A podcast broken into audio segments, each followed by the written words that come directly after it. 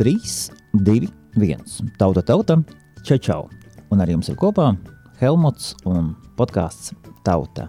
Šodien ir Svētdiena, 25. jūlijas, un atkal būs maza, maza solo saruniņa manā Helmuta izpildījumā. Es šorīt atnācu uz biroju, gribēju pastrādāt pie jaunā projekta, ar, pie kura strādājam. Tomēr man viena doma nomāca manu prātu un lika, lika visu laiku domāt par, par, par to. Un tad es vienā brīdī paņēmu un nolēmu, kāpēc gan neierakstīt podkāstu sarunu par to.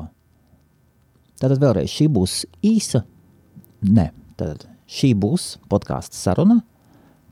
Parasti es solu, ka viņas būs īsas, es šaubos, ka šī būs pārāk īsa. Pamatdoma ir nepadodies, nepadodies un papildus vieglāk nebūs. Jebkurā gadījumā vieglāk nebūs. Ja tev ir pašlaik ļoti, ļoti, ļoti grūti, no manas pieredzes, vieglāk nebūs. Vienmēr būs tikpat, tikpat grūti. Ja tu ej uz darbu un tev grūti aiziet šodien uz darbu, svētdienas dienā, pēc pusgada svētdienas dienā tev arī būs, būs tikpat grūti aiziet uz darbu. Bet ar laiku Turpinot to pašu darīt, tu būsi zinošāks, spējīgāks un labāks tajā, ko tu dari. Tas ir tāds mazliet varbūt pragmatisks, bet jā. Šis ir podkāsts, kuru es ierakstu pirmkārt sev. Pirmkārt, sev. Varbūt es pats izrunāšos, atļaušu sev pateikt domu. Es bieži, es bieži vien noklausos pats podkāstus. Lielāko daļu podkāstus, kas ir ierakstīti, es paņemu un noklausos un cenšos analizēt, ko es pateicu pareizi, ko nepareizi, kurā brīdī es atkal iejaucos tajā, ko ir teicis mans viesis, kur es kaut ko nesadzirdēju, un cenšos ar katru reizi saprast, kā es varēju būt labāks ierakstot šo materiālu. Piebildīšu, ka es neuzskatu, ka es esmu ideāls cilvēks. Nekādā gadījumā es neuzskatu, ka es varu būt par paraugu. Ļoti daudz cilvēki ir salīdzinoši augstprātīgi un saka, seko man, un, un, un es zinu dzīves formulu. Es dzīves formulu, veiksmes formulu nezinu es turpinu iet uz priekšu, cīnīties. Cīnies, cīnies, liekas, ka tu esi kaut ko sasniedzis, tālāk iet sakāvē, aplaiž brūces, celies kājās un atkal ej uz priekšu. Tas ir vismaz. Jā, vienkārši tātad vēlreiz tāda šī saruna ir manas domas, manas personīgās domas, un ja jums patīk tāds mierīgs formāts, mierīgs formāts, kur es cenšos neskaldīt tā kā ar cirvi, ja jums patīk pasakot citu cilvēku domām, viedokļiem, nav obligāti jāpiekrīt visam, ko saka cilvēki. Tas pat ir bīstami.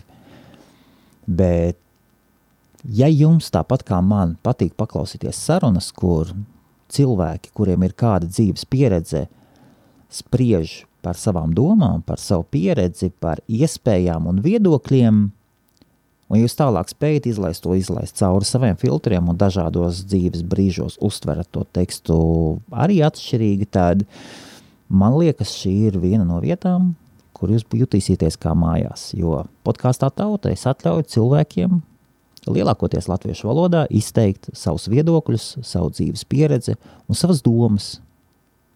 Es ļoti bieži nepiekrītu cilvēkiem, ko viņi saka, bet tas nenozīmē, ka mans viedoklis ir jebkādā gadījumā spēcīgāks vai svarīgāks par, par, par šo cilvēku vai par manu viesu viedokli.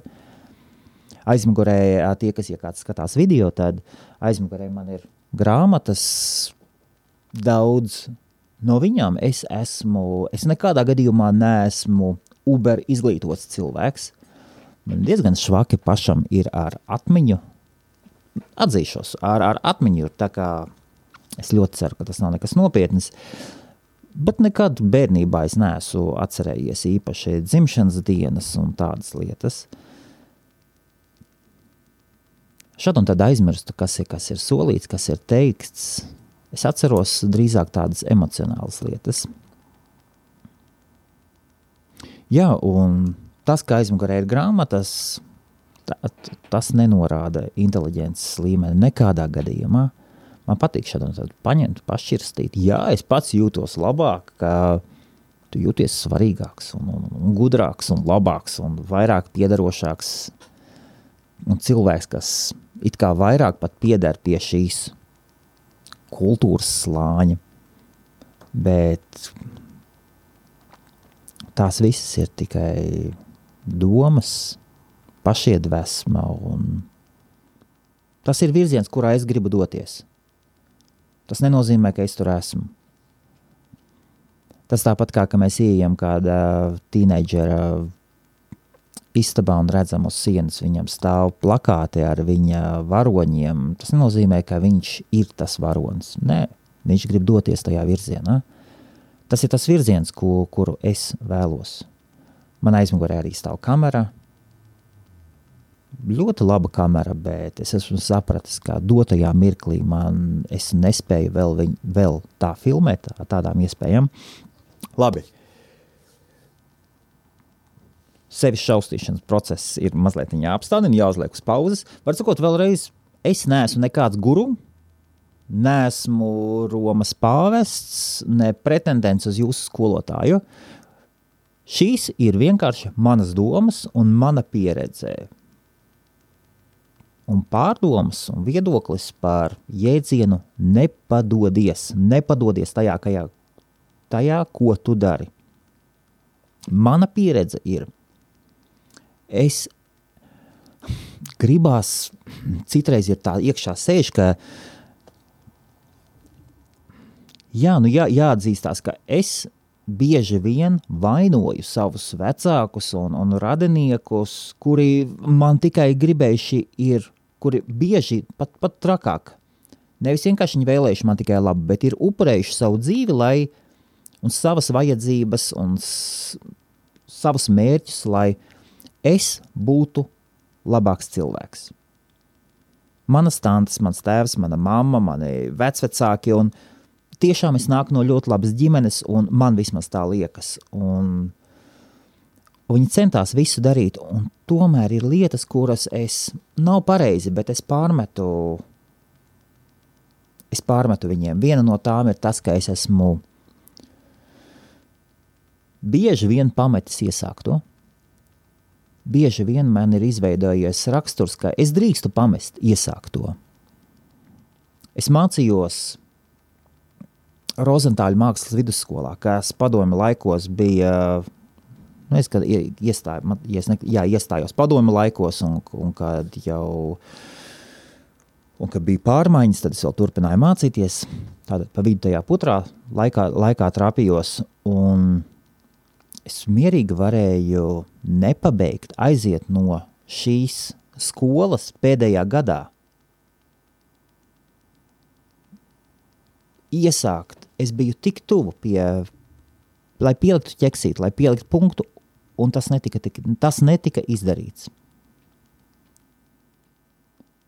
Jā, tur ir sava daļa manas atbildi, atbildības, bez šaubām, bet tā ir lieta, kas ir vecākiem mazliet. To vajadzētu mums. Tāpēc mums ir vecāki. Apkārt mums ir radinieki, vecāki, kuriem jāredz, ir jāapsēžas, jāapsēžas ar cilvēku un jāparunājās, ka draugs, tu ej uz priekšu, Iz, izdari, izdari iesākt to, viss būs kārtībā. Vienkārši izdari iesākt to. Es esmu gājis uz dažādiem treniņiem, un basketbolā es gāju. Man bija diezgan veiksmīgi treniņi. Es braukāju kopā ar Jelgavas bērnu basketbolu izlases, bērnu basketbolu. Jā, Jelgavas, Jelgavas pilsētas bask bērnu basketbola komandas vai izlases Jā, ar šo komandu es braucu apkārt, spēlējām spēles. Es stāvēju zem grozā, bija garš puika. Man tagad ir 1,94 m. Un arī to es pāris man atļāva pārtraukt darīt. Gāju uz kaut kādām karatē nodarbībām, un tad, kad es kļuvu mazliet zinošāks, varbūt spējīgāks, pirmās grūtības, otrās grūtības, un man atļāva neiet. Es gāju muzikas skolā, spēlēju čelu, ilgi spēlēju čelu, un man atļāva pāriet no čela uz klarneti. Kaut gan vienā brīdī es jau spēlēju čelu kaut kādā koncertā, cik, cik es atceros. Un, jā, un ļoti, ļoti daudz lietas, kuras es esmu dzīvē iesācis, es esmu pametis. Jo kādā brīdī man ir bijušas grūtības. Tāds lūk, garš iemesls, garš ievads šai sarunai. Tātad podkāstu tauta, saruna 105, nepadodies, nepadodies un turpini darīt, darīt iesākto.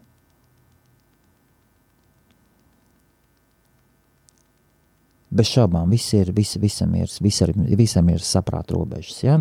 Jeb, jebkurā gadījumā nekas nav ak akmenī kalts un ir lietas, kuras ir jāsaprot, ka citreiz ir jābeidz. Un, un, un, jā, piemēram, piemēram, es labi, tas ir tā. Piemēram, es biju reliģiskā organizācijā un pienāca brīdis, kamēr vienā brīdī tu saproti, ka jā, tev sanāk, un tu esi beidzot iegūst kaut kādu nosacītu statusu šajā mazajā kustībā, un tu zini, kas un kā apmēram kustās un notiek, un nav vairs tik grūti, bet Bet tad tu saproti, ka tas viss ir uh, pilnīgi bezjēdzīgi un murgs. Vienkārši tas ir murgs. Citreiz jāsaprot, ka citreiz mēs sekojam malduguniem, un brīdī, kad tu saproti, ka tā ir malduguns, tu apsēdies, padomā, un ja tu tiešām ievēro, ka es esmu kļūdījies, vienā brīdī es esmu uzlicis sev nepareizu vīziju, nepareizu mērķi, kur dzīvē iet uz priekšu. Jāspēj nodalīt, kur ir skumjas, kur ir grūtības un kur ir nepareiza vīzija. Un, un tad tiešām ir, ir jāspēj sevi nogriezt nost, bet par to mēs šoreiz nerunājam. Ja? Jā, hautisks, hautiska saruna. Man ļoti bieži sanāk hautiskas sarunas. Es atvainojos cilvēku priekšā, kuriem patīk sakārtotas domas, un viss ir kaut kur smuks un organizēts šis ir veids, kā es domāju. Man patīk runāt, domāt un ieklausīties apkārt sevi, pasakot līdzi, varbūt un cerēt, ka šajā no šī procesa es spēšu izlobīt vienu, divas lietas, kas man ļaus iet uz priekšu.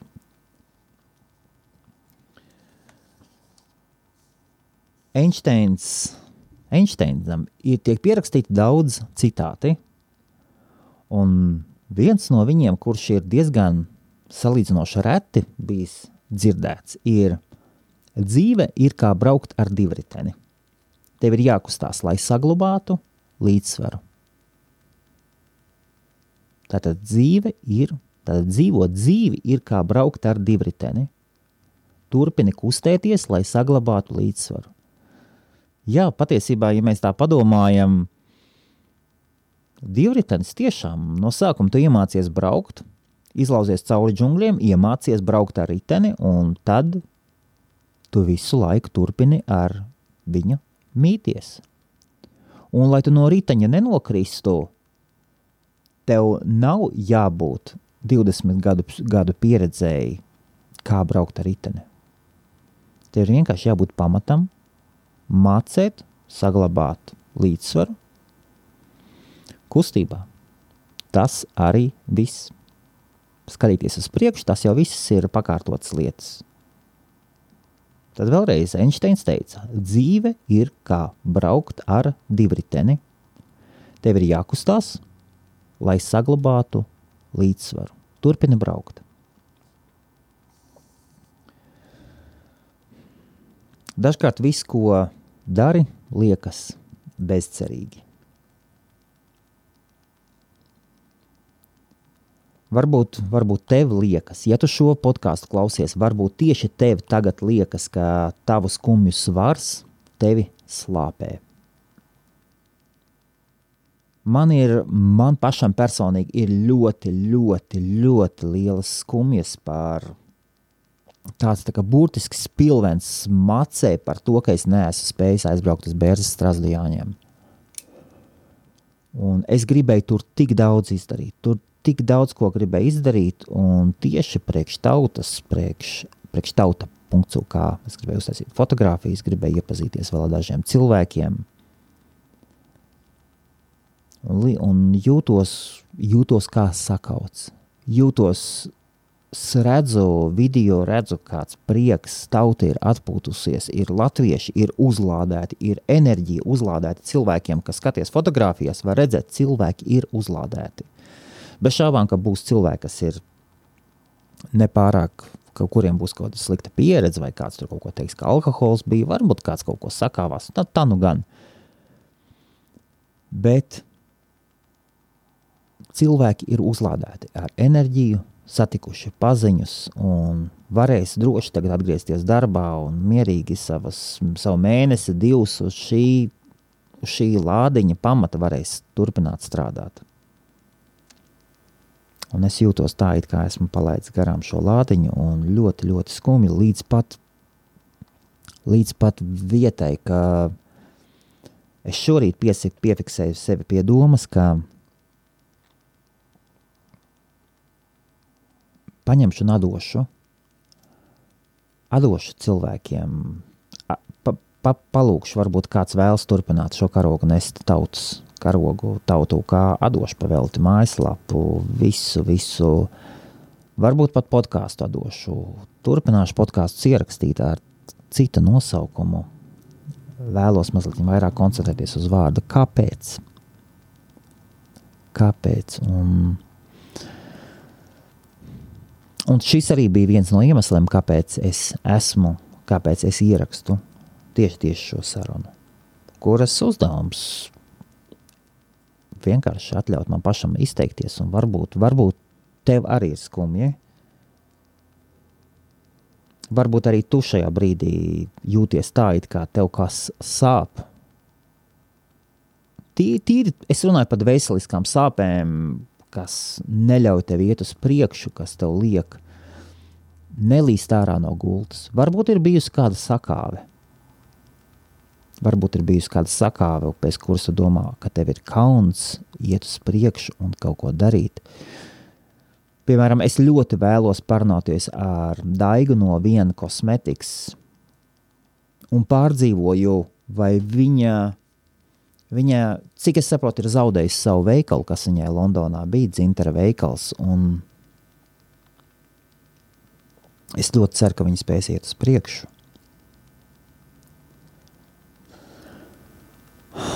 Citreiz mēs kaujam, mēs, mēs saņemam sakāves, un sakāve nav tikai sakāve. Aiz sakāves citreiz mums, no mums vēl noņem skalpu nost. Un Uzvarētājs pieliek sev pie sienas kā trofeju. Sakāves ir dažādas. Sakāve nav tikai sakāve. Sakāvē, sakāvēji arī ir blakus efekti. Un varbūt arī tu domā, ka šīs sāpes vairs nepāries. Kaut gan es esmu sācis jau runāt, un man jau paliek vieglāk. Atzīšos. Un, ja tu vēlies piedalīties podkāstā un pastāstīt par savu sāpju, varbūt par savu bezizēju, Vienalga, vai tu esi Lielbritānijā dzīvojošs latvietis vai nē, varbūt esi iestidzis Indijā, Tibetā, Japānā, ASV, Saldu, Dobelē, Jelgavā, Rīgā, Valkā, Daugopilī, latviski runā, krieviski runā, droši, droši padod ziņu un, un parunāsim, parunāsim kopā. Es tevi ļoti labprāt uzklausīšu. Galvenais - nepadodies. Nepadodies, nepadodies, nepadodies. Padomā pie tā, pie kā tu strādā. Ja tas ir tas, pie, ja tas, ko tu dari, ir tas, kas, par ko tu domā vairākas reizes dienā, ja tas ir kaut kas, par ko tu jūties lepns, nepadodies, nepadodies, nepadodies. Jā, vieglāk nebūs.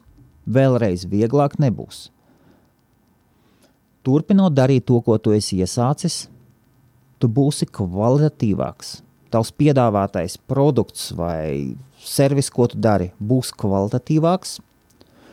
Tu būsi zinošāks, kā dažādos brīžos, mirkļos risināt savas problēmas, un tu būsi efektīvāks un labāks. Līdz ar to balst, viss nāk tikai ar pieredzi. Ir cilvēki izņēmumi, un mēs nedrīkstam sevi, mēs nedrīkstam sevi salīdzināt ar Billu Geitsu, piemēram, vai Vorenu Buffetu. Nu, Murks. Nedrīkst sevi salīdzināt ar tādiem cilvēkiem. Tie ir, tie ir cilvēki, kuriem ir sakritis vis, kuram ir sakritušas visas zvaigznes. Un tādi cilvēki ir uz rokas saskaitāmi cilvēki. Jā, mēs varam mēģināt kopēt to, ko viņi ir dzīvē sasnieguši un kā viņi ir to sasnieguši. Bet tur ir tik daudz nezināmie, ja? Nezi, tur ir tik daudz nezināmās vērtības, kuras ir sakritušas. Plus cilvēcēji šādas zvaigznes ir nepieciešamas. Un redzot vienu, cilvēki ļoti bieži noņem no negatīvo un šo vienu zvaigzni paceļ uz augšu.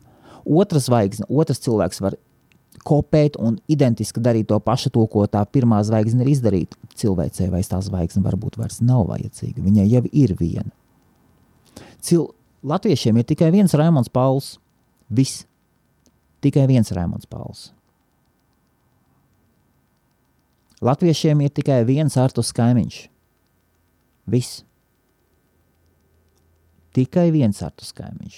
Var atnākt 5, 6, 10, 20 youtuberi, kuri pilnīgi tikpat ciniski, rupi var izteikties pret, un ar necieņu, un tajā pašā brīdī ar, ar emocionālo vezumu, lai viss būtu labāk. Un, un, un, ar līdzīgu pieeju. Jūs varat noklonēt 20 artus kaimiņus. Iedodiet viņiem citus vārdus, viņi nesasniegs tas, kas jau ir izdarīts. Viņa nesasniegs to, un viņai vairs nebūs tas vārds. Par šiem gadījumiem mēs, par šiem gadījumiem es šeit nerunāju. Es runāju par vienkāršu cilvēku, par tevi un mani, par to, kā Mēs darām parastus darbus. Mēs darām parastus darbus. Piemēram, es ierakstu podkāstu. Šī ir jau 105. saruna, ir bijuši dažādi Facebook live, ir daudz dažādu mēģinājumu bijuši. Ir sarunas, kuras, par kurām es esmu Jā, ir sarunas, kuru pēc tam, kad viņas ir nopublicētas, es saņēmu dažus tādus komentārus, ka viens komentārs var tev likt sajusties tā, ka tu gribi visu izdzēst ārā. Tevi nospiež uz ceļa.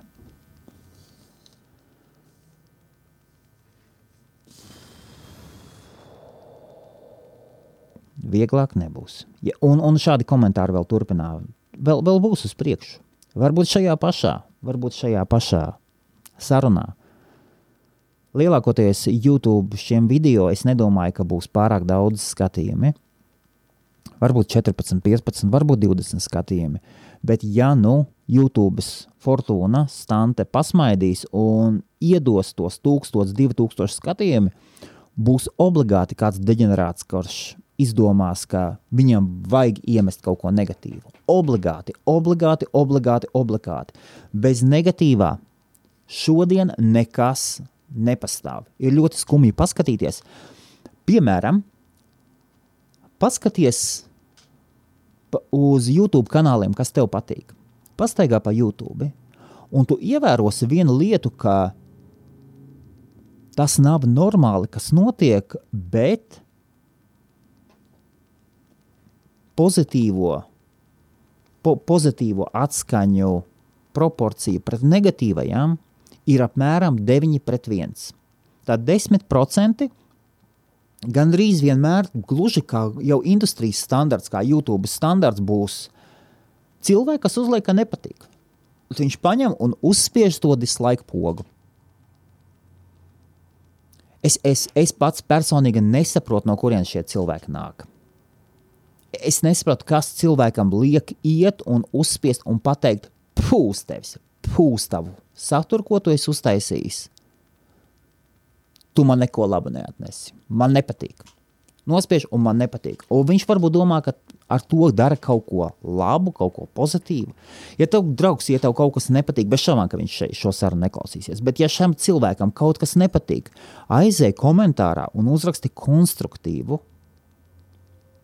konstruktīvu ieteikumu, pasaki, kas tev tieši nepatīk. Es zinu, ka podkāstu tautas klausītājiem ļoti bieži nepatīk, ka es iejaucos viesu sacītajā. Un es ar to cenšos cīnīties. Un brīžos, kad man to atgādina, publiski, bet ar cieņu man to atgādina, tas ir man vienmēr tāds tā kā sitiens ar lineāli pa pirkstiem, bet gādīgs atgādinājums. Es zinu, ka tas ir pateikts, jo cilvēkiem tomēr kaut kas bija interesanti. Cilvēkiem cilvēki turpināja skatīties, kaut gan viņiem traucēja, traucēja tas, kā es varbūt esmu uzvedies. Un, un, un šādi komentāri palīdz. Bet vienkārši uzlikt nepatīk, vai tas viss ir sūds, vai labi, es nevēlos negatīvi ņemt ārā. Atgriežamies vēlreiz. Nepadodies, un šī, šo frāzi šajās pārraides laikā turpināšu, turpināšu atgādināt. Nepadodies, nepadodies, nepadodies. Sakārto savu vīziju. Tad es runājot par vīziju. Šī nav, es neesmu tam, tam, tam kā lai pareizi noformulē. Es neesmu tas cilvēks, kurš ies un teiks, kā Leņķins, mācies, mācies un vēlreiz mācīties tas ir tāds, tā ir tāda spartieša pieeja, kur teiks tikai galvenais ir disciplīna, un pārējais viss būs labi. Es neesmu armijas cilvēks, un armijas tipa cilvēki ir maz pasaulē.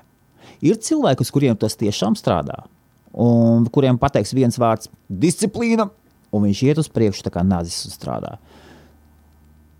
Šiem cilvēkiem ir problēmas ar empātiju, bet nekas. Viņi to izvelk ar savu disciplīnu. Un viņi patiesībā daudz ko sasniedz. Izņemot man žēl šos cilvēkus, kuri nejūt citu cilvēku emocijas. Un, bet mē, mēs, esam, mēs esam dažādi. Es runāju par to, ka arī vēl viens cilvēks, kuram pilnībā pietrūka empātijas no mana, no mana personīgā viedokļa, kur gan, kaut gan kurš bija ļoti veiksmīgs, bija Vinstons Čerčils ja jums ir interesanti, pas, pamēģiniet pa, pameklēt Winstona Čerčila vēsturi par to, kas viņš bija, par sociālo slāni, no kura viņš bija iznācis.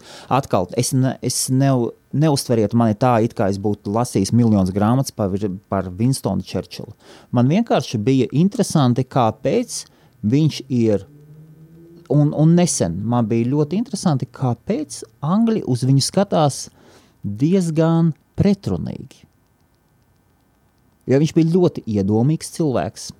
Un tad es, tad es kaut kādu daļu informācijas esmu apstrādājis lielākoties audio režīmā. Es ceru, ka šī informācija bija pareiza un, un, un, un kurai var paļauties. Jā, un Vinstons Čerčils teica par nepadoties. Viņš saka, don't give up, don't give up and don't give up. Tā bija viņa pieeja. Un arī, mēs redzam uz piecām mārciņām, uz jaunām piecām mārciņām ir rakstīts, ja es nekļūdos, visu, ko es varu jums dot, ir tikai sviedri, asins un smags darbs vai kaut kas tamlīdzīgs. Cilvēks pilnīgi bez jebkādas empātijas pret apkārtējo. Viņiem, viņiem bija savas problēmas. Un, un, un, un, hm? tāds tā laika, tā slāņa produkts. Ļoti interesants cilvēks, bet Es šaubos, ka kāds no latviešiem jebkad sasniedz, sastapsies ar tādām problēmām, kā ir augstas aristokrātijas slāņa bērns, kurš meklē mūžīgu, kurš meklē jebkāda veida atziņu no sava augsti stāvoša tēva. Ja nekļūdos, viņš nāca no grāfa ģimenes, kur, kuram tēvs pārvaldīja, bija viens no virspavēlniekiem Lielbritānijas armijas. Kad Lielbritānijas armija bija impērija,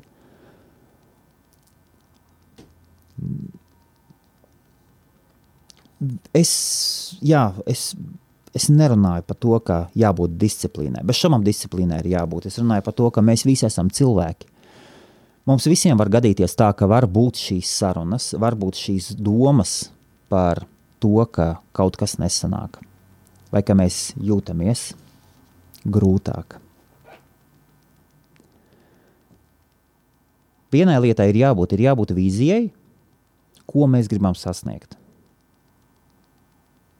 Un tālāk ir jāskatās, ko mēs darām ar savu dzīvi man šajā gadījumā, šajā brīdis, šajā dzīves stadijā, kad man ir 40 vai 41 gads, man liekas 40, manai sievai liekas 41, ok, es esmu 76. gadā dzimis, man dzimšanas diena ir 3. aprīlis, ja jums labāk zināms, tad jums labāk zināms. Varbūt man vienkārši patīk doma, ka man ir 40 gadi. Aha, jā. Man patīk šī, man patīk šī doma. Es paskatījos pirms tam internetā, varbūt ir kādas interesantas, interesanti citāti par, par nepadošanos, par not giving up. Un, un, un bija viena bilde bez autora, bez jebkā, ka neatsakies no tā, ko tu tiešām vēlies. Jā, ir grūti gaidīt bet daudz, daudz grūtāk ir nožēlot to, kas nav pamēģināts. Tad vēlreiz neatsakies no tā, ko tu tiešām vēlies. Jā, ir ļoti grūti gaidīt. Ir grūti gaidīt, kamēr kaut ko mēs sasniegsim, bet daudz grūtāk ir nožēlot nepamēģināto. Arī man personīgi ir es, es nožēloju daudz ko es neesmu pamēģinājis. Ir lietas, kuras es nevarēju pamēģināt, un nevarēju izdarīt, bet ir lietas, kuras es vienkārši neesmu izdarījis. Pat par tām lietām, kuras es neizdarīju, ir, ir, ir skumji. Pat ja man liekas, ka es nevarēju to izdarīt, un tas, tas būtu neprāts, ja es to būtu darījis, tāpat ir skumji. Ir arī skumji par lietām, kas ir izdarītas. ja? tur, tur, tas, tur tas slots kā, tur tas, tur tas kāds ir ar diviem galiem. Ir, ir tā, ka izdari kaut ko, un tad ir skumji un kauns un par to, kas ir izdarīts. Tas ir viens no šī procesa lielgabaliem, kas var izšaut uz abām pusēm. Bieži saka tā, ka, jā, ne, kā tur par to šampanieti saka, ka tas, kas neriskē, nedzer šampanieti. Bieži vien šampanieti mūsu dzīvē, jebkurš var nopirkt. Un vienīgais, kas viņu nevar nopirkt, ir tas, kas ir pārāk daudz riskējis un visu pazaudējis, ka pat nevar atļauties šampanieti parasti lēt nopirkt. Tad, ja, ja tev būs vīzija, ko tu gribi sasniegt, kur tu gribi iet, man liekas, ja tu sev atgādināsi, kur tu esi, kur tu esi viens pats. Nevajag sevi, sevi salīdzināt ar citiem. Ne ar kādiem ne Čerčiliem, ne Biliem Geitsiem, ne kaimiņiem. Ne cilvēkiem, kas apkārt braukā ar, ar, ar BMW mašīnām, ne, ne citiem.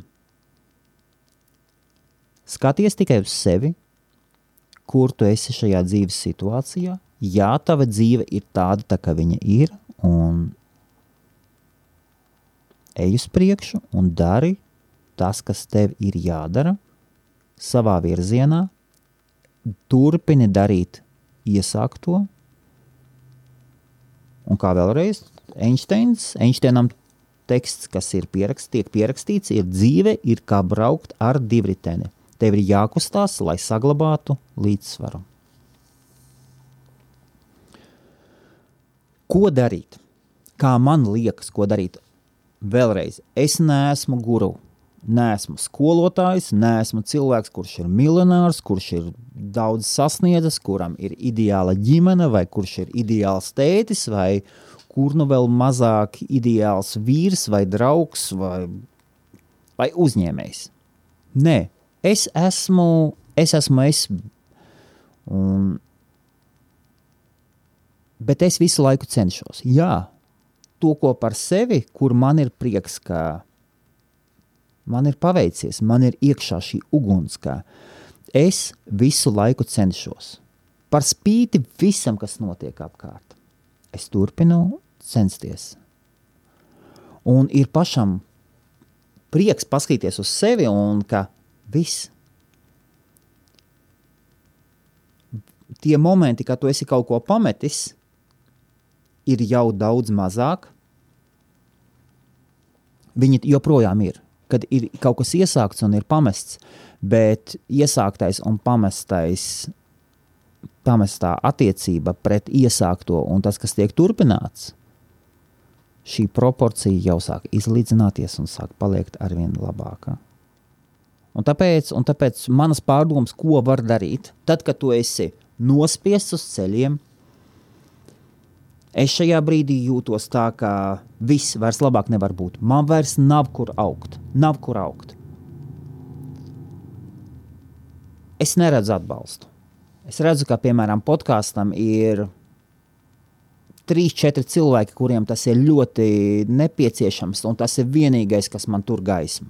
Vienīgais, vienīgais, kas burtiski tas ir vienīgais, šie burtiski daži cilvēki, kuriem kuri klausās, kuri vismaz kuri man pasaka, ka, kuri parāda, ka kuri klausās.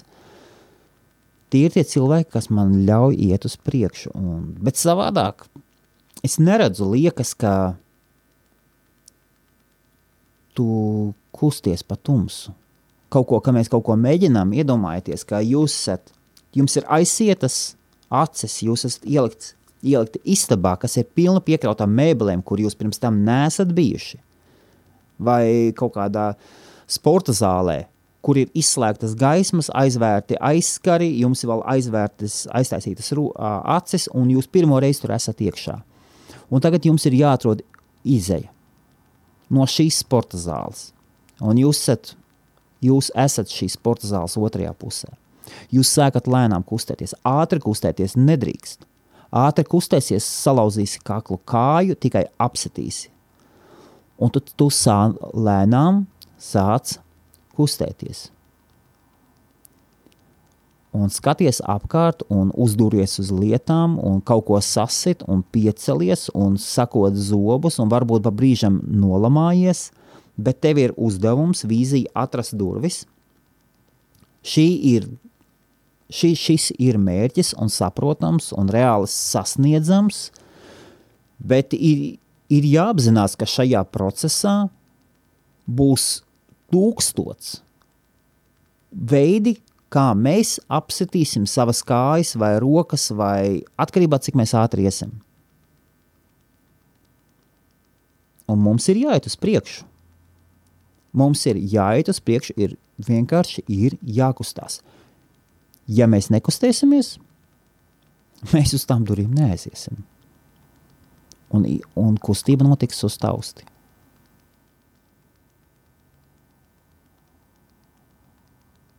Un iedomāsimies, mēs ejam caur šo tumšo telpu, un pēkšņi mums parādās blakus cilvēks vai balss.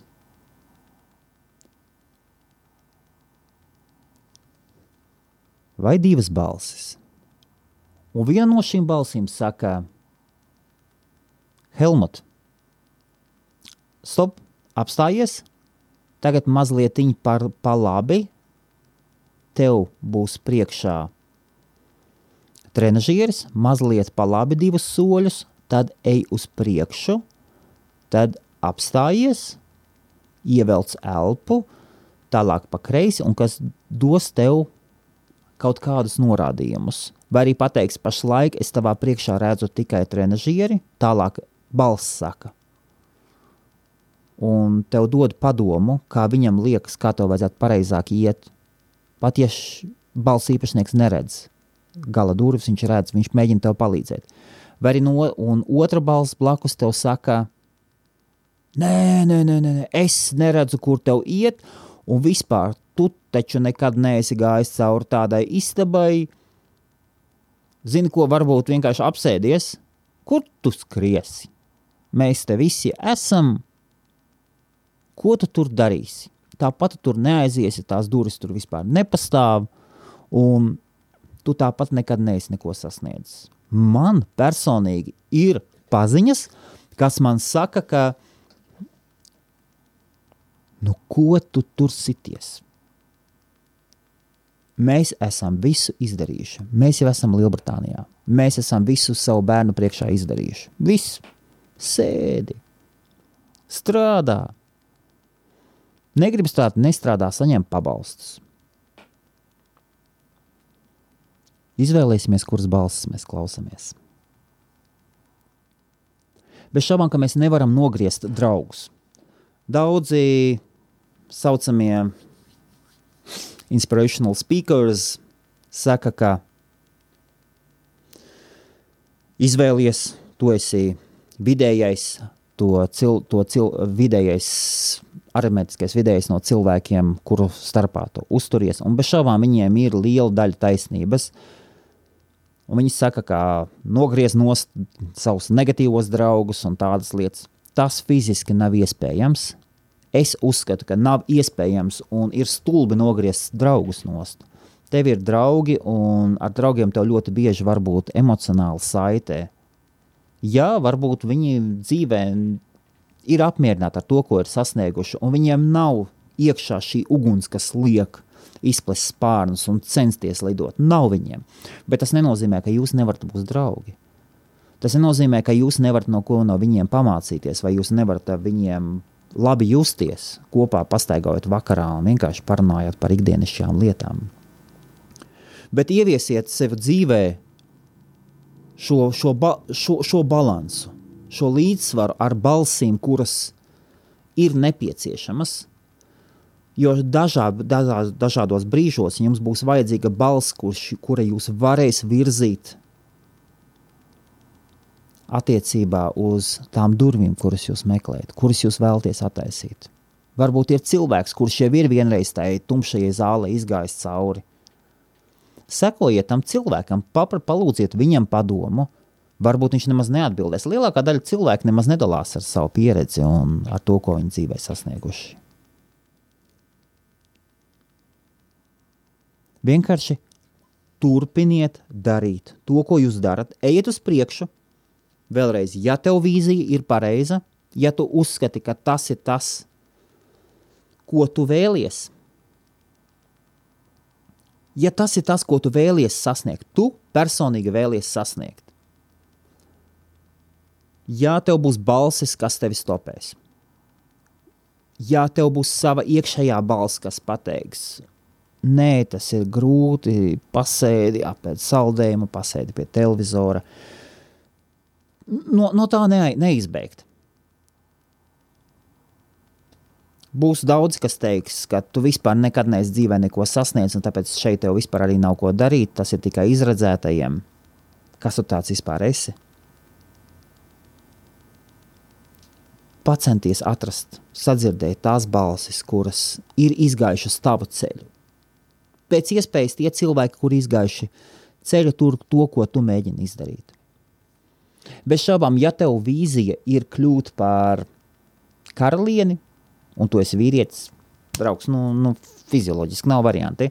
Ja tu vēlies būt par Lielbritānijas premjeru, apgru, vai lai tavs bērns kļūst par Lielbritānijas premjeru, nu, draugs, nu, arī izvēlies, izvēlies, ko tu domā. Ko tu domā? Un kāda ir tava vīzija? Bet, ja tev ir vīzija, sasniegt to, ko ir jau daudzi sasnieguši. Varbūt citās kultūrās, citās valstīs, bet cilvēki, kur ir izgājuši līdzīgiem ceļiem, un viņi zina, kā to sasniegt. Lūk, tā jau ir īstenojama vīzija. Es ierakstu podkāstu, jo es zinu, ka ir podkāsti, kuriem ir 100 tūkstoši klausījumu. 100 tūkstoši klausījumus, piemēram, mēnesī.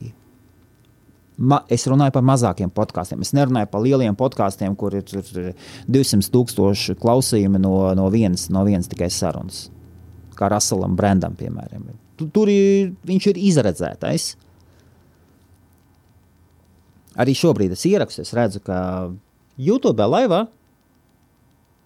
tur rakstīts viens cilvēks watching. Un tas droši vien esmu, esmu es pats, jo YouTube man rāda, ka kāds, kāds video iet iekšā. Dzīvē čatā neviens nekas, ne, ne, nekas, nekas nenotiek. Pēc idejas man vajadzētu nolikt, nomest plintu un pateikt, kāda tam vispār, vispār jēga ir. Bet es zinu, ka es vēlos ierakstīt vienu podkāstu sarunu nedēļā. Un YouTube tas ir vienkārši papildus vieta, kur, kamēr es ierakstu šo audio rullīti, tad, tad, tad YouTube šī saruna iet. Starp citu, ja jūs gribat atrast YouTube tautu, tad varat ierakstīt uh, www.youtube.com uh, daļsvītra, tātad šķībā, šķībā strīpa un ierakstiet tauta UK. Un tur jūs redzēsiet. Ja jums ir interesanti paskatīties neapgraizītos video, lūdzu, aiziet apskatīties. Nekā tur skaisti nav, nekas tur ir garāki, varbūt pat mazliet miglaināki, murgaināki. Es tā ļoti citreiz sevi šaustu, bet nu, ir tā, kā ir. ir, tā, kā ir. Tā tad nepadodieties, nepadodies, nepadodies. Ļoti daudziem ir grūti. Ļoti daudziem ir grūti. Varbūt tavs konkurence kaut ko sasniedzis, to, ko tu nesi. Varbūt. Un būs kļūdas, būs kļūdas. Varbūt tavs konkurentam ir tagad tieši kaut kas izdevies, un tev nav izdevies. Un tu esi pilnīgi pretēji aizgājis pa mīnusiem, un cilvēki par tevi smīn un smējās. Nu, un kas? Salīdzini sevi tikai ar sevi. Tā ir tava pirmā pieredze. Piecelies, atvainojies, ja vēlies. Ja nevēlies, neatvainojies. Jā, man es skatos, man priekšā ir lapiņa uzrakstīta. Šāda te tā, tā, tā, uz monitora. Es nezinu, uz šīs varēs redzēt. Nē, nevar redzēt. Tad lapiņa, uz kuras rakstīts, ir nemoralizē un netaisnojies. Tas ir tas, ko Domburs, Domburs pateica kaimiņam. Es šaubos, vai kaimiņš ieklausījās viņā, Artus kaimiņš. Šī frāze man atnāca kā tāds tā kā no zibens. Tā, tā kā, tā kā zibens iespēja, un es paņēmu pierakstīju un sev uzliku. Arī tas nenozīmē, ka man ir 1101 lapiņas aplīmētas apkārt. Man ir citas lietas, kas ir pieliktas. Ir, ir šāds te hm, interesants atgādinājums. Atgādinājums, jā, uz sienas. Ja kāds YouTube skatās, tad šis te ir atgādinājums par diezgan, diezgan par daudz ko. Un viena no tām lietām ir par, lai cik tas smieklīgi vai varbūt nelikties vīriešiem klausītājiem, sieviešu tiesības joprojām ir ļoti, ļoti, ļoti tālu no tā, vi, kas, kas vīriešiem ir atļauts un, un no vīrošu, vīriešu iespējām. Es zinu, man ir paziņas, kuri ir ļoti tieši un tādi dis disciplinēti, un viņi uzskata, ka visi ir vienādi, visiem ir vienādas iespējas, un ja kāds kaut ko nevar izdarīt, tad viņš ir sliņķis, vai man ir paziņa, kas vispār vienkārši visu noliek tā un pasaka, tu esi, tu nu nesaproti, āksts, daunis un ej malā. Būtiski tāda pieeja. Cilvēks koks, bet, nu, un, un pats sasniedz daudz. Bet tādu cilvēku ir ļoti maz, kas tā var paskatīties. Es skatos uz visu no citas mazliet, no cita rakursa. Atkal nav teiks, kas, kurš ir pareizāks, kurš ir nepareizāks. Vienkārši es uzskatu, ka Jā, ir dažādi cilvēki, dažādi viedokļi, un lielu, lielāko daļu, kas pasaulē notiek, mēs vispār neredzam. Mēs pat neapzināmies par problēmām, kādas mūsu sabiedrībā ir uz doto mirkli. Joprojām runājot par ko vēl darīt, ko es, ko es personīgi daru. Es bieži vien, tad, kad man ir ļoti grūti, un ja man kāds draugs kaut ko pasaka, cilvēks, kuru es uztveru par draugu, vai viņš man ir draugs? Piemēram, nesen, salīdzinoši nesen, man, ir, man bija labs paziņa, ar kuru mēs, diemžēl, bieži strīdējāmies. Viņš ir ļoti emocionāls, amerikānis, bagāts, programmētājs, nu, nodrošināts, teiksim tā. Viņam tā ik, ik pa brīdim, tad pēkšņi viņam ir ļoti daudz naudas, tad pēkšņi viņš, ir, viņš visu pārdod, jo nekas nav. Amerikāņiem mazliet savādāks dzīves stils. Un nesen viņš man teica, zini, Helmut, es kad iedomājos, ka man ar tevi jārunājās, es sev gribu pārgriezt vēnes. Un jau pirms tam viņš bija dažādas frāzes, izmetis ārā tādas, kur, kur nepadomā, kā otrā pusē cilvēks var justies. Varbūt viņš to teica, lai būtu atklāts. Bet, bet, bet. Es sapratu, ka es šādus komentārus no š... nevēlos savā dzīvē dzirdēt. Un es izdzēsu cilvēku no kontaktiem. Tā, tas, nav, tas nav tā, ka mēs visu laiku draudzējāmies, un visu laiku viņš man bija. Nē, viņš, man, viņš man no Facebook draugiem izdzēsa ārā vēl. Es turējos pie viņa. Es visu laiku pie viņa turējos, do, jo domāju, ka nu, cilvēks emocionāls un varbūt viņam dažādas domas un skatus, un, un viņam emocionālie viļņi gāja. Šad un tad kaut kādas zirgstals atnāca no visas viņa puses, bet mums patīkās parunāties par dzīvi. Viņš ir ļoti gudrs. Viņam pat mums patika apmainīties ar domām. Bet šī frāze bija tāda, kuru es priekš sevis nolēmu, pietiek un viss. Cilvēks, kas tev pasaka, ka satiekoties ar tevi, es gribu pārgriezt vēnas, tā vairs nav konstruktīva kritika tas ir tieši apvieno, apvainojums tev. Un, jā, es, es viņu izdzēsu no Skype kontaktiem, nenobloķēju, vienkārši izdzēsu no Skype kontaktiem. Viņam nesilts ne augsts patiesībā. Un es domāju, ka šī draudzība vairāk man bija vajadzīga, nevis viņam. Ja viņš pārdzīvo, nu, nu viss, ko es tur vēl varu izdarīt. Padomājiet, kas ir jūsu draugi? Ja ir paziņas, un nav jāsītro ārā no paziņu loka visi pēc kārtas, bet draugi, kurus mēs pielaižam sev klāt, kurus mēs uzaicinām mājās, ja šie draugi traucē jums iet uz priekšu, sasniegt jūsu vīziju, speciāli traucē. Nevis, nevis, nevis, nevis vienkārši traucē, tāpēc, ka viņi ir mierīgi. Piemēram, man ir draugs, kas ir no visa noguris viņš vairs, viņš vairs izēju neredz. Viņam ir apmēram 44 gadi. Viņš strādā fabrikā. Latvijā viņš bija, viņam bija sava kompānija, kur viņš bija direktors. Viņš ir labs pārdevējs. Šeit viņš visas ambīcijas noracis. Un vairs ārā no savas fabrikas nelien.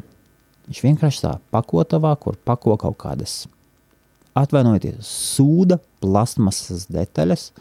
Maksā viņam kaut kādā 9,50 stundā overtime viņš neņem, viņš saņem savus pabalstus un iet viņam privātā pensija. Viņam ir liels dzīves apnikums. Iespējams, iespējams bez šaubām, tur, ir, tur var būt fiziskas problēmas ir, ar testosterona līmeni pazemināšanos vīriešiem. Bet, ja, lai kā nebūtu, cilvēks ir pazaudējis dzīvē liesmu. Un tomēr tajā pašā brīdī es vakar pie viņa vakar aizbraucu. Es vakar pie viņa aizbraucu, un man vienmēr ir prieks viņu satikt, jo mēs, mēs esam draugi. Un viņš redz, ka es, es cenšos kaut ko sasniegt, bet es viņam arī saku, jā, es cenšos, bet tas nenozīmē, ka kaut ko sasniegšu. Un viņš zina, viņš zina, par kļūdām, kas tiek veiktas, par, par ļoti daudz ko. Bet viņš nesaka, ka Nē, nē, tur, tur, tur nekas nesanāks, tu esi muļķis, un tu nekad dzīvē neesi sasniedzis. Tu jau, piemēram, piecus gadus šeit, Lielbritānijā, mēģini. Es apmēram piecus gadus atpakaļ uztaisīju pirmā savu solo traderu šeit, Lielbritānijā. Tev nekas nesanāks, un tādā veidā tādas lietas viņš nesaka. Viņš ir izglītots, no labas ģimenes, viņam ļoti labi vecāki ir un mēs cienām viens otru. Mēs zinām, ka visiem ir problēmas dzīvē, neviens nav ideāls. Un no otras puses, man ir cits draugs, kurš tā arī uzskata citreiz par nepieciešamību iemest acīs, ka Helmut, tu taču zini, ka piemēram, Jāņus, Jāņus organizēju nosacītu Jāņus, Jāņu pikniku bez dziesmām, bez, bez šņabetā, kad ģimenēm sanācām, daži kopā sanācām, bija Aleksandrs Baigi, Baigi Foršečeks bija atnācis. Jā. Bija Andris, bija mans paziņa Vadims. Visi sanācām ar bērniem. Un man viens draugs, kuru es uzskatu par draugu, par spīti visam, viņš, jā, un tā kā vajag tu, tu nevari pateikt. Neviens nav ideāls vis, visos mirkļos. Un viņš man teica, Helmut, bet tu zini, ka kā mūsu draugi uz tevi skatās. Tu taču esi seksa industrijā iekšā, tu tur kaut kādu seksu dari, es kādu seksu? Tu tur kaut ko ar seksu internetā, un tāpēc nu, visi no tevis izvairās. Tu taču zini, ka tu esi tāds, tā kā, nu jā, var sakot, viņš pateica, ka tu esi tāds tā kā parazīts, tā kā inter, tā kā slimība, ar kuru tev neviens negrib saistīties. Jā, man ir, man ir divi, trīs projekti pieaugušo industrijā. Ir darba sludinājuma dēlis, ir Tokijas eskorta sludinājuma dēlis, un ir, jā, tie arī, jā, tie arī divi projekti tādi ir. Ir kaut kādi daži citi, bet tie ir pilnīgi, pilnīgi tādi, kuri tika forfāna uztaisīti, un viņi tā ar savā galā, garā dzīvo. Un, un neko no viņiem netiek, nekas no viņiem netiek gaidīts. Jā, un šis draugs dažkārt izmet ārā. Tā vien liekas, ka kā, ir čūska, kura iekož, un ir čūska, kura iekauž ar indi. Un šī indi aiziet pa dzīslām. Un man ir, ir, ir tā citreiz, ka gribas viņu nobloķēt un izsvītrot, bet tajā pašā brīdī mums vēsture ir tik spēcīga kopā, ka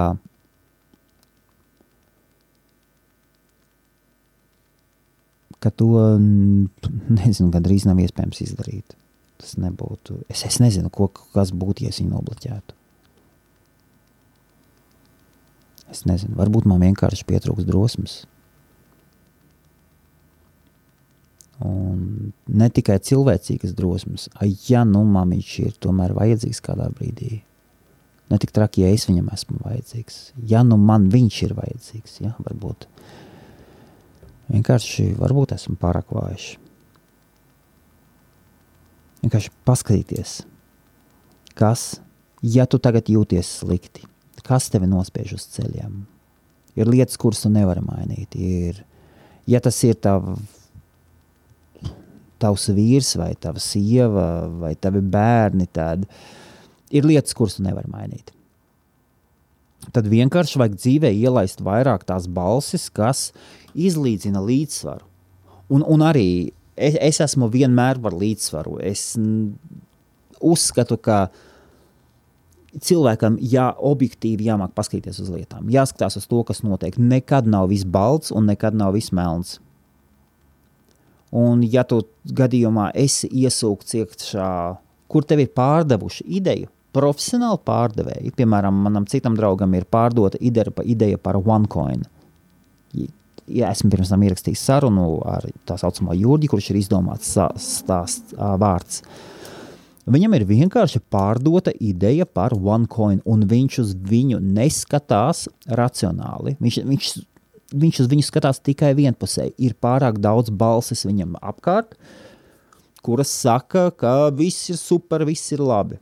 Un viņš ir iekšā piramīdā, kura tikai sūc ārā naudu un neko ārā nedod. Neko ārā nedod. Un viņš cer tikai nākotnes ticībai. Nu, dod Dievs, lai viņam viss izdodas. Gaši arī domājot. Gaši savadiet kārtībā savu vīziju. Tas ir tas, ko es saku. Nav runa tikai par disciplīnu. Nevajag armijas disciplīnu, paļauties tikai uz armijas disciplīnu. Ja jums viņa ir, ir super. Bet paskatieties par savu vīziju, kur jūs ejat, ko jūs sevi gribat sasniegt. Es kā vīrietis, es kā vīrietis, mani interesē, kā vīrieši skatās uz dzīvi dažādos vecuma posmos. Mani interesē, kā vecāki vīrieši, kā viņiem mainās domas par to, kas ir svarīgs dzīvē. Jo, ja dos Dievs, tad mēs nonāksim līdz tam vēlākam vecumam, un tad tas mums arī būs svarīgi. Cilvēki jau nemaz nav tik dažādi. Mēs pēc būtības mums ir tik daudz kopīgās iezīmes, un tad ir kaut kādas savas individuālās atšķirības. Bet lielākoties visi esam daudz maz līdzīgi. Visi vēlas būt laimīgi. Visi vēlas dzīvot savā mājā, visi vēlas lielākoties ar, ar minimāliem izņēmumiem. Visi vēlās bērnus, visi vēlās, lai viņu bērni būtu laimīgi. Vīrieši aiz sevis grib kaut ko atstāt. Mēs vēlamies, lai bērni mums lepojās, lai, mums, lai mums, mēs būtu nepieciešami dzīvē, lai mēs būtu veiksmīgi. Ir, ir tie pamatprincipi, kuri ir Un dažādos vecumos, dažādās vecumā, dažādos, jā, būdami dažādos vecuma posmos, mēs uz dzīvi skatāmies dažādi. Tad vienkārši, ko darīt, līdzsvarojiet savu dzīvi ar balsīm. Jo šīs domas atnāks un turpināsies, un atrodiet savu veidu, izsāciet izstrādāt savu veidu, kā tikt galā ar brīdi, tad, kad jums trūkst enerģija. Sāciet strādāt pie tā mirkļa, kas, iedomājieties, ja, ja jums ir mašīna, jūs braucat ar mašīnu, liekas, viss kārtībā, un jūs viņu sasitat. Nu viss, tagad ir jāmeklē servis, kur viņa jātaisa, viņa ir jātaisa. Sataisiet mašīnu, brauciet tālāk, jūs jau brauksiet uzmanīgi varbūt atkal gadās avārija. Šajā brīdī jūs jau zināsiet, kur būs servis. Sataisīsiet, tālāk brauksiet, varbūt jūs viņu nesasītat, varbūt jums kaut kas mašīnai salūst, jūs jau braucat uz to servisu. Jums jau ir meistari pazīstami, tad vēlreiz vieglāk nebūs. Kad salūst, jūs, jūs jutīsieties slikti. Bet ar laiku, ejot cauri kļūdām, ejot cauri šīm šiem momentiem, kad jūs būsiet lejā, jūs būsiet zinošāki, spējīgāki un labāki. Jūs būsiet efektīvāki. Es ļoti ceru, ka arī mans podkāsts ir arvien efektīvāks. Man liekas, ka klausītāju lokus lēnām, lēnām plešās. Cilvēki Man ir pašam personīgi podkāsti, kurus, pie kuriem es atgriežos pēc pusgada, pēc gada. Es paskatos, varbūt kaut kas jauns ir ierakstīts. Kādā brīdī es esmu pārtraucis klausīties.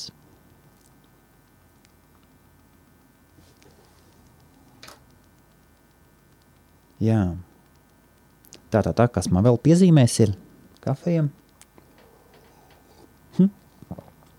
Joprojām YouTube neviens skatītājs izņemot mani. Kāda atšķirība? Kāda atšķirība? Šis, tiek, šis ir audio iemesls. Padomājiet, varbūt, un atkal, ja jums ir pareiza vīzija, kas jūs ir nospiedis ceļiem, varbūt tie ir nepazīstami cilvēku komentāri. Varbūt kāds tiešām pilnīgi svešs jums cilvēks ir kaut ko pateicis, un par to, to ignorējiet. Ignorējiet šos negatīvos cilvēku izteikumus, Iemesli var būt miljons, miljons iemesli. Mēs nezinām, kāpēc cilvēks slikti jūtas. Varbūt viņam nav izmaksāta alga, varbūt viņam sāp zobs, varbūt, viņam, varbūt viņa meitene ir pametusi ar viņa draugu, varbūt viņš vienkārši ir noguris no dzīves un cilvēciski izlaiž negatīvu ārā no sevis. Tas ir tas, kā cilvēka ķermenis mūs aizsargā mums cilvēka ķermenis ir ļoti sarežģīts, un, un mēs esam ļoti vāji, garīgi ļoti vāji, tāpēc mēs esam tādi, ka citreiz mēs šo negatīvo izlaižam ārā. Mēs nevaram viņu turēt sev iekšā. Un varbūt, mēs, varbūt šis cilvēks vienkārši nolēms uz jums izlaist savu negatīvu ārā. Cenšamies ignorēt. Ja tu ar to netiec galā, ja tu netiec galā ar, ar, ar negatīviem komentāriem, piemēram, mans ieteikums maksimāli atslēdz iespēju komentēt cilvēkiem sevi.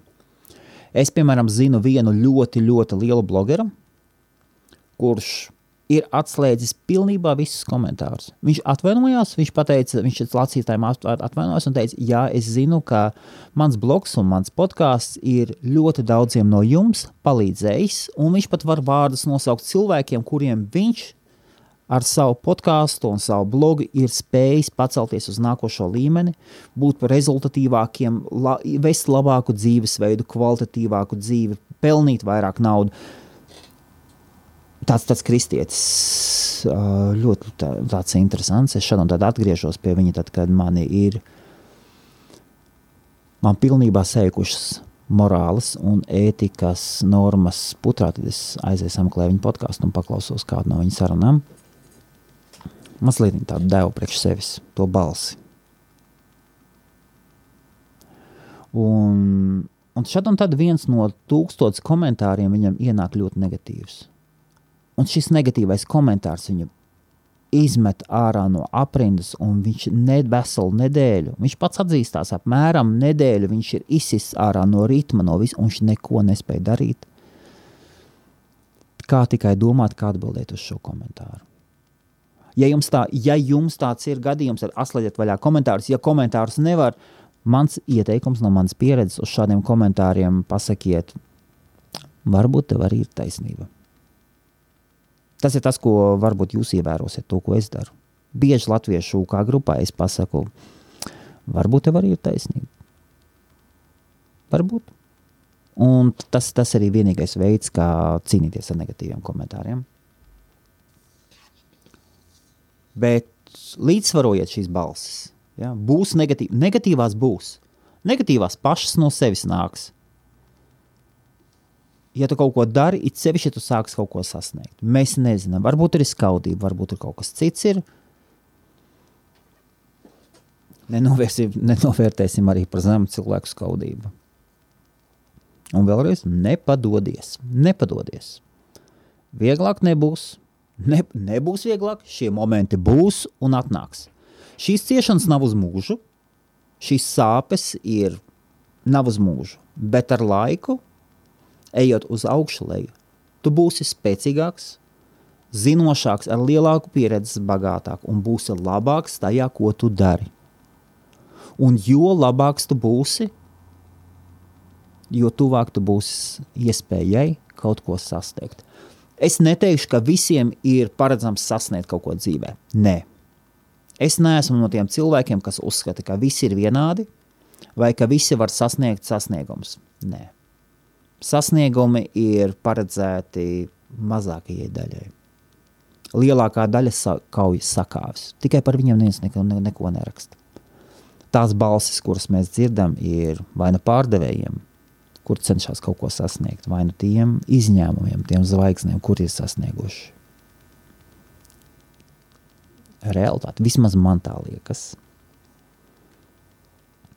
Par iedvesmu Hm. Iedvesma ir ļoti svarīga. Iesākumā. Un iedvesma nāk ar, ar uzvaru kopā. Kad jums būs sakāvi, jums nekad nebūs iedvesmas. Tāpēc, kad jūs esmat, esat sakauti, kad jums ir smagi vai grūti un kaut kas nesanāk, negaidiet iedvesmu, iedvesmas nebūs. Esiet reāli, iedvesma nebūs. Iedvesma jums nāks, kad jums sāks kaut kas sanākt.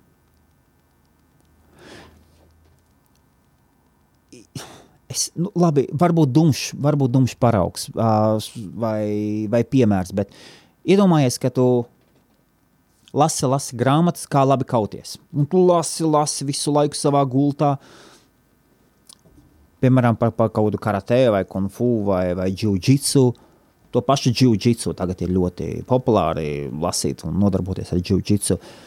Tu lasi jiu-jitsu un tagad tu satiecies ar cilvēku, kurš jau nodarbojas ar jiu-jitsu, bet viņš nodarbojas, piemēram, pusgadu. Tu grāmatas jau lasi jau desmit gadus.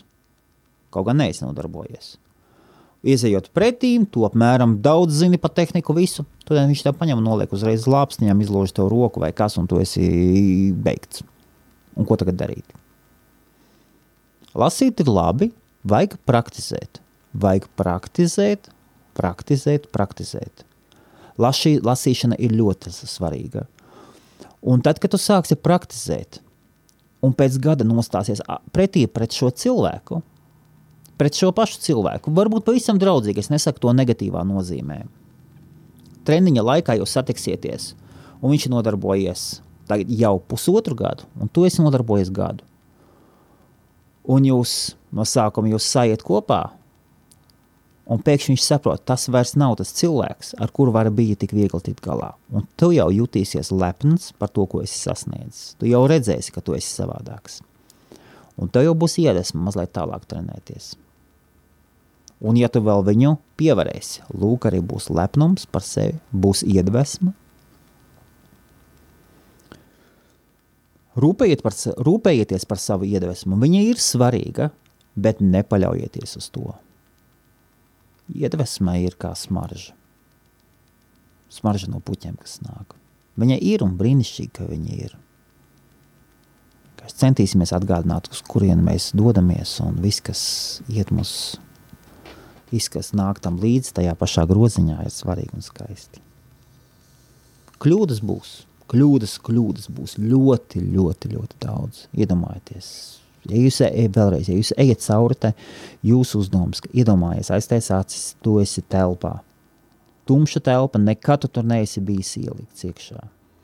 Kaut kur telpas galā vai sānos ir vienas durvis, vienas mazas, melnas durvis, melnā telpā. Ir rokturi daudz, apkārt ir pie sienas ļoti daudz rokturi līdzīgi, bet tās durvis neataisīt. Vai viņas attaisa vaļā, vai tu attaisi vaļā citas durvis, un varbūt tā nav, tās nav durvis uz izēju, varbūt tās ir durvis citā telpā iekšā. Atkal tikpat tumšā, tikpat melnā, varbūt oranžā telpā, kur viss ir apkārt oranžs. Es, es nezinu. Pareizās durvis būs daudz mazāk. Pareizie lēmumi būs daudz mazāk nekā iespēja kļūdīties. Un tas nozīmē, ka nāksies kļūdīties. Šis ir process, kur mēs kļūdāmies. būs naids, būs skaudība un vienkārši šis buļbuļsaktas. Tavs ātrums nav svarīgs. Uz priekšu ir tikai uz priekšu. Vienkārši turpini iet uz priekšu. Šo buļbuļsakti tie, kas, jā, ja kāds redz šo, šo uzzīmēto, tad šo buļbuļsaktas uztaisīja, lai cilvēki, nu jā, tas tā, lai pasmaidītu, un atgādinājums salīdzināt tikai pašam ar sevi. Nesalīdziniet dieva dēļ, nesalīdziniet sevi ar zvaigznēm. Nesen bija ciemos puisis Facebook laivā, un viņš stāstīja, ka viņš vēlas, viņš vēlas sasniegt to pašu, ko ir sasniedzis viena zvaigzne. Un, nu, lai, lai, lai, bez šaubām, ka sasniegs kaut ko Viņam ir viņam tāds noskaņojums, viņš sasniegs. Viņš viennozīmīgi sasniegs un atklās savu ceļu, bet vai viņš sasniegs to pašu, un vai viņš jebkad dzīvē būs apmierināts? Tas, ka nav zvaigzne. Tāda līmeņa zvaigzne. Ir mazās zvaigznes, bet ir, ir lielās spožās, neatkārtojamās.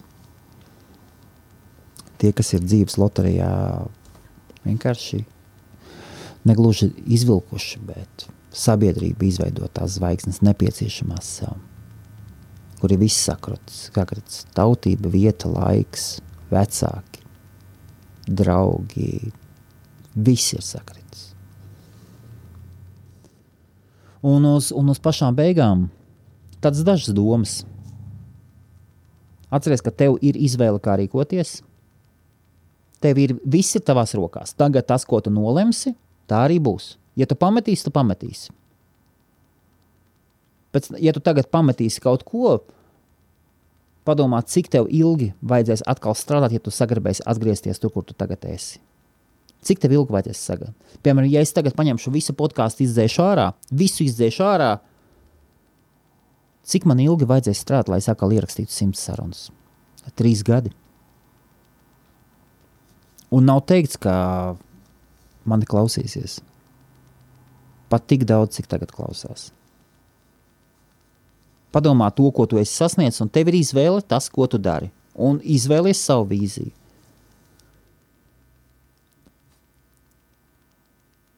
Tad vēl tas ir tāds, tāds tā kopsavilkums. Ja tev tici sev, tici, tici sev, tici sev savai vīzijai.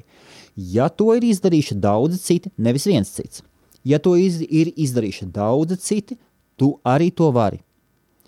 Ja tu vēlies nopirkt māju, un ir daudzi citi latvieši, kuri ir atbraukuši uz Lielbritāniju un ir spējuši sev nopirkt māju, tu to vari. Tu to vari. Sa satiecies ar tiem cilvēkiem, pamēģini saprast, kā viņi to izdarījuši. Turi sev to vīziju, tu to vari. Tu to varbūt, varbūt var, patiesībā jā, varbūt. Ne visi var nopirkt mājas, jā. Bet vismaz tu zini, ka tas ir iespējams. Drīzāk tā būtu pareizi pateikt.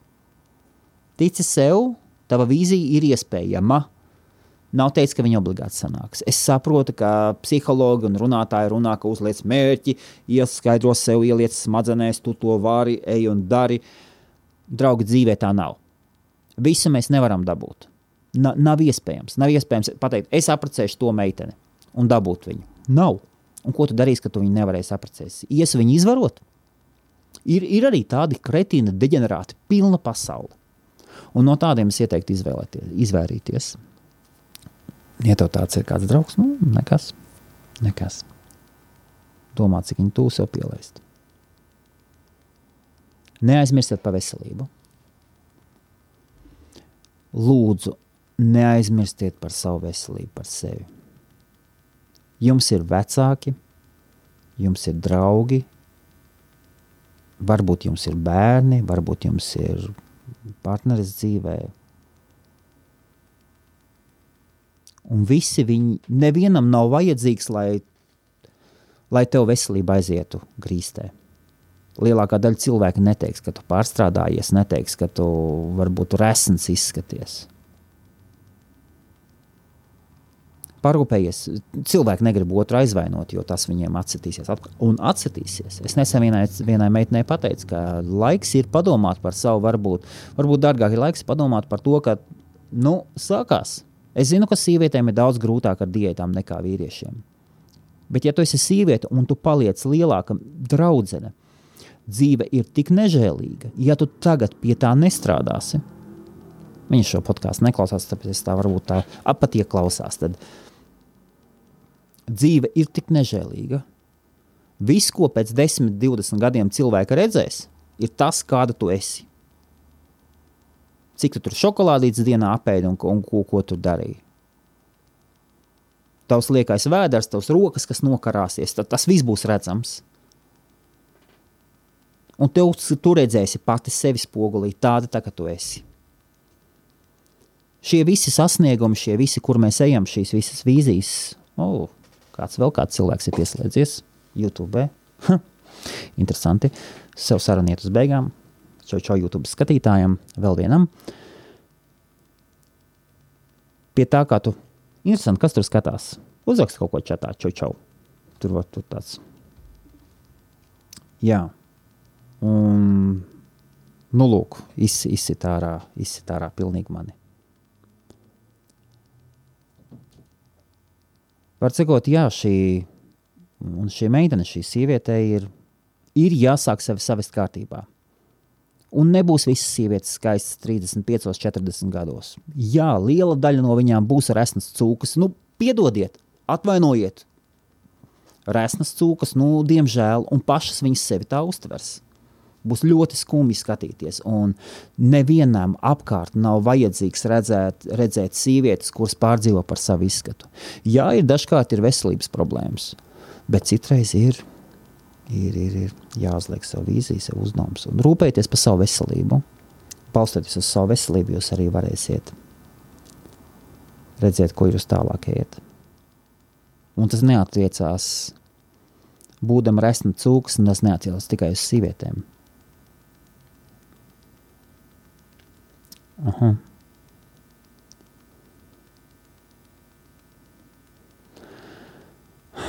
Jā, atsūtīja man īsiņu. Es, es, es neredzu, kas man atsūtīja īsiņu, bet tas tā. Nezinu, kur tas uh, čats atrodas. Čats ir šeit. To es uzrakstīšu. Čats ir šeit.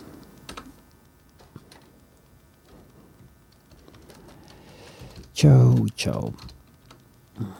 Tātad vēlreiz es ierakstu podkāstu, podkāstu tautas saruna 105, un vienkārši man ir ieslēgta kamera, un viss šis neapgriezītais materiāls iet iekšā pa taisno YouTube, YouTube kanālā. Es tos netaisīšu kā Facebook live. Facebook live ir pārāk plaša auditorija. Man drīzāk patīk šie. YouTube ir tāda kā mazā saliņa priekš latviešiem, priekš manis, kur cilvēki kur tas, kas tiešām, ja kādam kaut kas interesē, tad, tad tur var apskatīties kaut ko papildus. Tas tāds kā papildus. Šī saruna tiks vēlāk apgriezīta, pilnībā apstrādāta un ielikt iekšā podkāstā tauta. Arī Facebookā būs pieejama audio versija. Neaizmirstiet par veselību vēlreiz. Jā. Lai kādi jums profesionālai mērķi būtu, Oi, interesanti. Kas man, kas man kas tur skatās YouTube? Ah, Edmunds skatās. Ah, Edmunds, tu esi viens no cilvēkiem, kurus kuri ir ļoti, ļoti, es ļoti cienu. Tev ir dots no dabas būt par lielisku pārdevēju.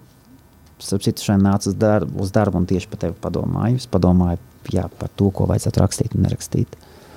Un, un man cepura nost par, par to, ko tu dari un ko tu esi sasniedzis. Neaizmirstiet par veselību. Un neuztveriet dzīvi pārāk nopietni. Dzīvi, internetu, smaidiet. Man patīk, ka kāda frāze, kuru es dzirdēju nesen intervijā, ko Činkov, ja, Tinkov, viņam uzvārds ir tāda Tinkov banka, Krievijā, lielākā, patiesībā, ja es nekļūdos, lielākā banka vai vispopulārākā pašlaik banka ļoti aktīvā reklāmām Krievijā. Un viņš teica, atcerieties, ka dzīve ir viena, viņa dzīves moto, dzīve ir viena, ir žīts, nada vesela. Un šī frāze man, man ļoti patika. Neuztveriet dzīvi pārāk nopietni, arī savas problēmas neuztveriet pārāk nopietni. Viss atrisināsies, un kas neatrisināsies, nu, ne, neuztveriet bez šām, neuzņemieties bez šām stulbas riskus, bet dzīvojiet jautri, esiet labi pret apkārtējiem cilvēkiem. Dalieties ar savu prieku. Un vēlreiz, tas ir tas, ko es, es ša, šī saruna ir gara, bet es visu laiku, mans uzdevums bija jums atgādināt, nepadodies, nepadodies, Viss būs, viss būs ok. Es nev nevaru solīt, ka tu sasniegsi savu iesākto. Vieglāk nebūs. Šie mirkļi atgriezīsies tad, kad tev ir grūti. Bet ar laiku tu būsi zinošāks, pieredzes bagātāks, spējas atrisināt labāk savas problēmas, jau zināsi, kurā mirklī kā rīkoties tev būs sava bāze, jauna bāze jau ar labāku. Tu būsi labāks, spēcīgāks, vairāk pieredzējis, efektīvāks un labāks. Un tu viennozīmīgi būs dosies tālāk virzienā, ko tu vēlēsies sasniegt. Apkārtējie cilvēki, it sevišķi tos, kurus tu būsi saticis pirmo reizi, viņi skatīsies, ko tu esi sasniedzis, un viņi teiks, wow! Viņi abrīnos, cilvēki abrīnos to, kas tu esi un ko tu esi sasniedzis. Es pats personīgi bieži redzu, ka mani citreiz iepazīstina ar cilvēkiem, un mani draugi pasaka, reku iepazīstināšu tevi Helmutu, viņš ir uztaisījis tur latviešu kā grupu, un viņam ir podkāsts, tur jau trīs gadus iet, un tas un tas. Vai arī, ja kāds pasaka, ka man ir piemēram tajā, tas, tas darba dēls pieaugušo industrijai, un tur ceturdaļa miljonu apmeklētāju gadā, un tas un tas, ar cilvēkiem tie iepazīties, un pirmais cilvēka iemesls, viņi, viņi tevi salīdzina ar sevi, un viņi skatās, wow, ko tu esi sasniedzis. Un pēc tam viņi tāpat kā tu pats, šie tavi jaunie paziņas, sāk pierast pie realitātes. Viņiem viss sāk likties pieņemams, normāls. Piemēram, Edmunds pašlaik skatās, un, ja es nekļūdos, viņš pelna ļoti labi. Ļoti, ļoti, ļoti labi. Tomēr es esmu pārliecināts, un, un lielākā daļa latviešiem, kas šeit ir, ka pateiks, cik viņš pelna, viņi pff, kratīs ar galvu un pateiks, nu jā, tas ir tikai izredzētajiem. Un, vai negatīvi apskaudīs, vai pozitīvi apskaudīs, var gan tā, gan tā. Bet cilvēki, kas ar viņu iepazīstās, es domāju, Edmunds, cilvēki, kas ar tevi iepazīstās. Es domāju, viņi ir pieraduši pie tā, ko tu esi sasniedzis. Viņi vairs neredz to īpašo. Galvenais ir paskatīties pašu sevi. Tā, šī saruna nav ar Edmundu nosacīti. Šis ir vēlreiz podkāsta tauta, audio podkāsta tauta. Saruna 105 kuras galvenais uzdevums ir nepadodies un turpini darīt iesākto. Salīdzini pats sevi tikai ar sevi, ik pa brīdiem pārvērtē savu vīziju, uzturi, balansē, pum, pum, pum, balans, balans, nepareizs vārds, līdzsvarā, līdzsvarā, uzturi savā dzīvē balsis, kas tev ļauj iet uz priekšu kas tev ļauj nenokārt galvu, kas tev kas, kas uztur līdzsvaru. Ja, un vēlreiz tas, kas to, ko, to, ko Einsteinam pieraksta šo frāzi, dzīve ir kā braukt ar divriteni, tev ir jākustās, lai saglabātu līdzsvaru. Vēlreiz šī nebija saruna par disciplīnu, ej un dari, esi akmens Schwarzeneggers vai armīnieks, es šos cilvēkus neuzskatu par pārāk. Labi, lai viņi, lai viņi dzīvo. Dzīve ir tāda, ka viņa ir. Vienkārši mums ir šī, šī formula, man liekas, ir mazliet savādāka. Un vēlreiz, es sevi neuzskatu par guru nekādā gadījumā, ne par ko daudz sasniedzis. Man ir ļoti daudz, kas pie kā jādara vi, visās jomās visās jomās, un daudz no manām paziņām ir sasnieguši daudz vairāk. Un daudz no tiem arī dzīvo Latvijā un nekad Latviju nav pametuši, kas ir jāatzīst. Skaties pats uz sevi, kurā dzīves mirklī tu esi, kas tu esi. Esi laimīgs, un ja tev ir grūti, ja tev ir grūti, meklē veidu, kā risināt savas problēmas meklē veidu, kā tikt ārā no savas, no savas stāvokļa. Ja nepieciešams, paguli gultā dienu, ja nepieciešams, paņem pārtraukumu. Un, ja tu esi mans pēdējais ieteikums, ja tu, ja tu šo, šo pārdomu vilni esi paklausījies, ieklausies, un tajā pašā brīdī vēl pasaki, nē, mana problēma nav atrisināta. Es visu, es no visa atteikšos. Mans ieteikums - Dieva dēļ neko neizstrīpo no savas dzīves. Pasaki, ka tev ir nepieciešams pārtraukums. Mans ieteikums, mans personīgais ieteikums, ja tu esi nonācis ļoti grūtā brīdī, kam tu nevari, pasaki, tev ir nepieciešams pārtraukums. Paņem pārtraukumu. Es citreiz podkāstam paņemu pārtraukumu. Es paņemu pārtraukumu.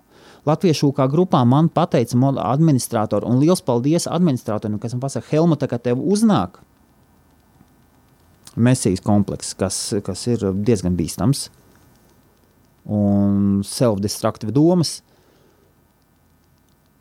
Mē, mēs tiksim visu galā. Aizej, nomierinies, padari savas lietas. Nomieriniet savas galvas, ja jums vajadzīgs pārtraukums.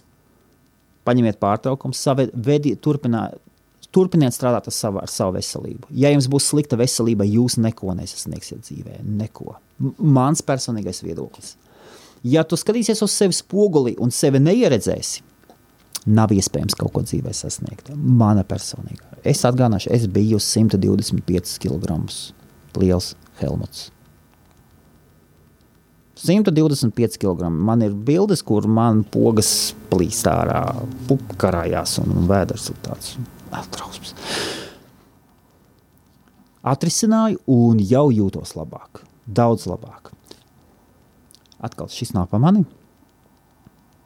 Jauka jums visiem dienu, un es ļoti ceru, ka jūs vienkārši turpināsiet iet virzienā, kuros, kurā ejat, un ievadīsiet Ir cilvēki, neizsvītrojot visus cilvēkus no savas dzīves, pat ja kāds saka, ka viņi tev traucē iet uz priekšu, vienkārši varbūt ieved vairāk balss savā dzīvē, aiz, aizej uz izstādēm, ja profesionālā jomā kaut kur interesējies. Lasi grāmatas, klausies audio grāmatas, klausies podkāstus, skaties YouTube video. Nekļūst par fanātiķi. fanātiķi nav vajadzīgi. Esi laimīgs. Čau, čau. Un Edmunds, tev arī paldies, ka pieslēdzies beigās. Nezinu, kā tu atradi. Ok, čau, čau visiem. Čau, čau. Esiet laimīgi, nepadodieties. Vēlreiz. Vieglāk nebūs. Nebūs, nebūs, nebūs vieglāk. Arī Edmunds, Edmunds ir pārdevējs. Nekad nebūs vieglāk. Ar katru reizi Tu šodien, piemēram, runāji ar, ar klientu, ar jaunu klientu. Tev vajadzēja pacelt telefonu, pazvanīt jaunam cilvēkam. Pēc gada tu zvanīsi citam jaunam klientam. Vieglāk nebūs pazīt tam cilvēkam. Tev iespējams tas ir vieglāk nekā citiem. Bet ar katru reizi mēs kļūstam labāki, zinošāki. Es paņēmu Edmundu kā paraugu, kaut gan neko viņam nav tiesības mācīt, jo to, ko viņš ir sasniedzis, es varu tikai apskaut. Apskaust ar pozitīvu, ar pozitīvu skaudību un, un prieku, ka cilvēkam dzīvē ir ticība. Vārds, nu, ot, mazliet asaras uznāca. Tāpēc, ka man Man ir prieks redzēt cilvēkus, kuriem ir savesta dzīve, gan garīgā, gan finansiālā, gan morālā. To cepuri nost to cilvēku priekšā. Cepuri nost. Un, un, un, jā. Visiem čau čau. Un arī jums bija kopā Helmuts un podkāsts Tauta.